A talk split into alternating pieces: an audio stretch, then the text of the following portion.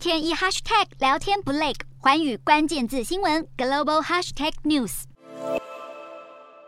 新冠疫情还没有结束，伊波拉病毒又要肆虐了吗？刚果民主共和国国家生物医学研究所就表示，在东部的贝尼镇出现新的伊波拉确诊病例，这与先前的疫情是有关的。检测就显示，这一起新病例与2018年到2020年在北基伍省和伊图里省爆发的疫情有基因上的关联。确诊的妇女在7月23号住进了医院，8月15号宣告死亡而根据初步的调查结果显示，这名妇女至少与一百三十一人接触，其中包括六十名在第一线的医护人员。而伊波拉病毒有时能够在病人的眼睛、中枢神经系统和体液里逗留，并且在数年之后才会发作。